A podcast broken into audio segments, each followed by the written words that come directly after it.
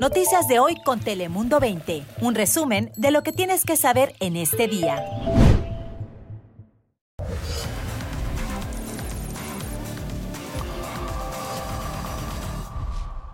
Hola, ¿qué tal? Feliz inicio de semana. Aquí estamos. Te saluda Fabián Boces. Bienvenidos aquí de parte de todo el equipo de Dale Play. Ya sé que sabes que aquí en pocos minutos te contamos las noticias que más te interesan en California y en todo el mundo. Así que como siempre arrancamos con nuestro top 5 de las últimas horas. Bienvenidos.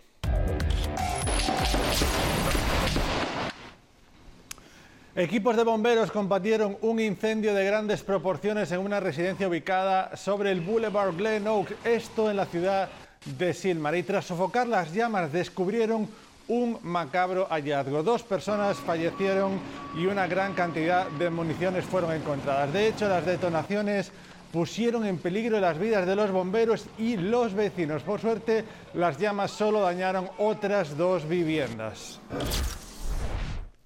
Y la policía de Santa Ana se encuentra en la búsqueda de un sospechoso de agredir sexualmente a una niña de 11 años. Se trata de Nicolás González, de 39 años. Se presume que el sospechoso habría cometido múltiples agresiones en contra de la misma menor. La policía cree que no habría más víctimas, pero instan a que lo denuncie si usted ve al sospechoso.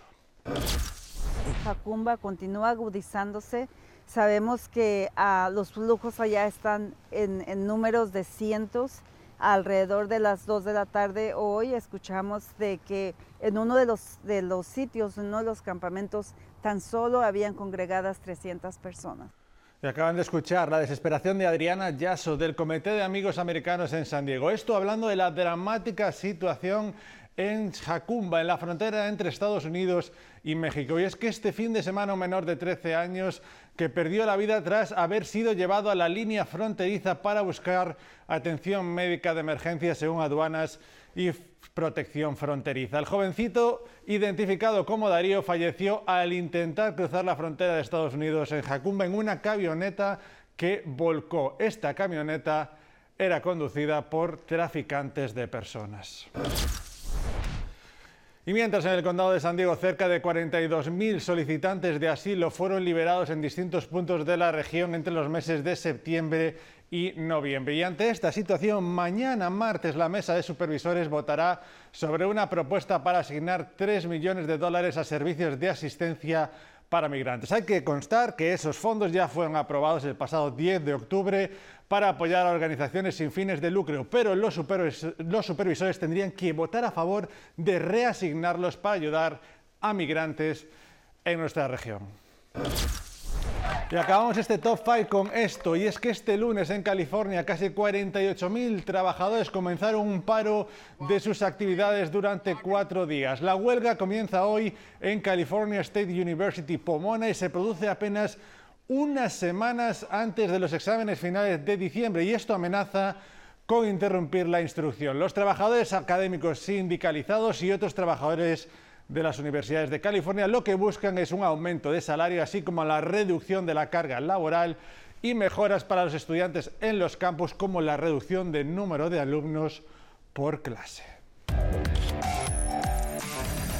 Llegó el momento del pronóstico más acertado y como cada día nos acompaña nuestra meteoróloga Ana Cristina Sánchez. Ana Cristina, cuéntanos. Muy buenas tardes, buen inicio a esta nueva semana laboral en donde arrancamos esta semana al norte del estado con una advertencia. Esta es una advertencia por densa niebla que tendremos a lo largo de las siguientes horas, principalmente para la madrugada del el martes. Condiciones estables al centro y sur de California. Se avecina otro sistema frontal, un nuevo frente frío que va a generar precipitaciones a lo largo de esta nueva semana laboral. Sin embargo, en tanto a las temperaturas para el martes a eso de las 11 de la mañana, mañana en el área de la bahía. Esas se mantendrán alrededor de 53 a 55 grados y durante la tarde las temperaturas estarían oscilando en el área de la bahía en el rango de los bajos a medios 60. 66 como la máxima en Sacramento. Recordemos esas zonas con niebla, así que mucha precaución durante la madrugada si, si tiene que viajar, mientras que a lo largo del Valle Central la temperatura máxima se mantendrá en los medios a altos 60 y también habrá zonas con neblina y niebla. En Madera la máxima de 68 grados, condiciones agradables, ascenso en temperaturas al sur de California y de hecho las temperaturas continuarán en ascenso. En la zona costera para Ventura, Oxnard 78 como la máxima, en Los Ángeles sobrepasando los 80, alcanzando 81 como esa temperatura máxima, al igual para Ontario, Anaheim. Mientras tanto, en el condado de San Diego, al igual, vamos a disfrutar de un poco de calor con temperaturas alrededor de 9 hasta 13 grados sobre lo usual. Y es que esta nueva semana laboral próximamente regresan los vientos de Santa Ana, así que cielo mayormente soleado en San Diego y temperaturas sobre lo habitual. Ahí está, fantástico. Gracias, Ana Cristina. Y noticia importante, especialmente si te gusta viajar en avión, porque la aerolínea Alaska anunció que está muy cerca de comprar Hawaiian Airlines. Esto por casi 2.000 millones de dólares. De hecho, ya entraron en un acuerdo preliminar para realizar esta compra. La nueva compañía tendrá su base en Seattle, la capital del estado de Washington, y Honolulu se convertirá en un centro primordial con la compra. Alaska espera con esta compra ampliar sus destinos en Estados Unidos, en todo el Pacífico y en todo el mundo, algo que podría impactar a millones de viajeros aquí en California.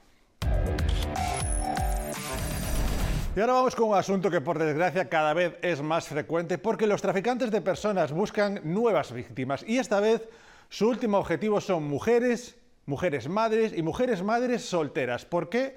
Nos lo cuenta todo Tania Lubania. Tania. Al momento existe una estafa, un engaño hacia especialmente mujeres, madres solteras, ya que traficantes de humanos, al parecer, están tras ellas para usarlas como mulas ciegas. Por ejemplo, van a Tijuana, les prometen algún tipo de trabajo, en este caso dar dinero de Tijuana a San Diego. Al ir a Tijuana, les esconden personas en su vehículo.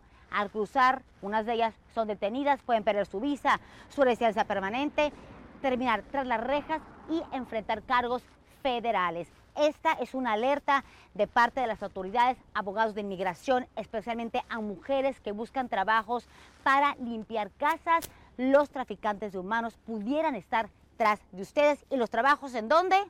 En línea, en Facebook. Mucho cuidado. Regreso contigo. Muchas gracias, tan importante ese anuncio. Y el incremento del antisemitismo desde el comienzo de la guerra en el Medio Oriente tiene a muchas personas en San Diego muy preocupadas y por eso este fin de semana la comunidad LGBTQ se reunió junto con aliados para mostrar su clara oposición en contra del odio. Nuestra compañera Janet Quezada estuvo allí y nos cuenta todo en este reportaje.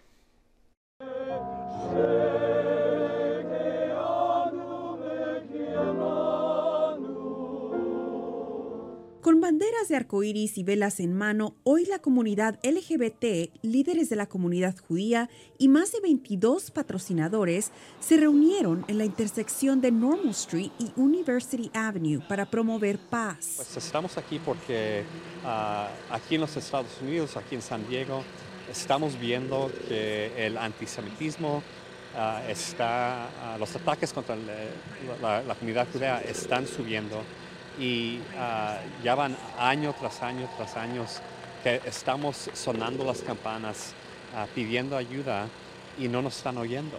So, ahorita estamos unidos como LGBT, como ah, mexicanos, como judeos, unidos para recordar a todos que tenemos que a poner atención a lo que está pasando. Algunos presentes dicen estar preocupados por el incremento de odio. Los ataques contra nosotros están pasando eh, más y más y más. El evento se llevó a cabo para juntar a miembros de la comunidad y mostrar solidaridad en la pelea continua en contra del antisemitismo y otras formas de odio. El odio no tiene, ah, no tiene lugar en nuestras vidas no tiene lugar en San Diego, no tiene lugar en los Estados Unidos, en el mundo. Cambiamos de asunto porque ahora que estamos muy cerca de las fiestas de Navidad, si quieres que tus regalos y tarjetas navideñas lleguen a tiempo, mejor hazlo con tiempo. Este es el mensaje del Servicio Postal de Estados Unidos USPS, de FedEx y UPS. A medida que comienzas a comprar regalos para familiares y amigos, es importante saber cuáles son las fechas límite de envío para las fiestas navideñas. Por eso Aquí te contamos los principales plazos para USPS, FedEx y UPS. Toma nota. Ahí lo pueden ver. Para USPS, el USPS Ground Advantage es el 16 de diciembre. Para el First Class Mail, incluidas tarjetas de felicitación, también el 16 de diciembre. Sin embargo, con FedEx, el Ground Home Delivery entre el 15 de diciembre para envíos de 5 días y el 21 de diciembre para envíos de un día. Mientras que el Ground Economy es el 13 de diciembre. Por su parte, para UPS, el 3 Day Select, la fecha límite es el 19 de diciembre, mientras que el Second Day Air Service, la fecha límite es el 20 de diciembre. Y vamos con algo viral, porque esto es para no creer. Alguien entrado en la escuela primaria y no quería salir, pero no era un alumno. Fíjense, la policía de Nueva Jersey descubrió que era un venado. El animal entró al edificio y no quería irse de las instalaciones, incluso hasta se adueñó de un salón de clases y después de un rato por fin lograron convencerlo para que saliera del plantel. Por fortuna, el venado no resultó herido y decidieron dejarlo libre. En ¿Sabías qué? Te contamos esto, y es que ¿sabías que este lunes 4 de diciembre es el Día Nacional de las galletas o National Cookie Day en inglés podría ser una gran oportunidad para satisfacer tu antojo de galletas. Y es que varios establecimientos y cadenas de restaurantes a lo ancho del país cuentan con ofertas, por ejemplo, Fat Burger, Insomnia Cookies, Johnny Rockets, Subway o Circle K son algunos de los negocios que ofrecen incluso galletas gratis. Ya sabes, las opciones de sabores además pueden ser infinitas. Y también recuerda que si a ti no te gustan las galletas, seguro que puedes comprar para que alguien, regalarles a alguien que realmente le gusten. Así que nosotros llegamos hasta aquí, hasta aquí esta edición de Dale Play. Recuerda que estamos las 24 horas del día en todas estas plataformas y también en nuestra página web telemundo20.com y también en nuestro formato podcast. Cada vez somos más. Muchas gracias por su apoyo cada día. Nos vemos mañana. Cuídense mucho.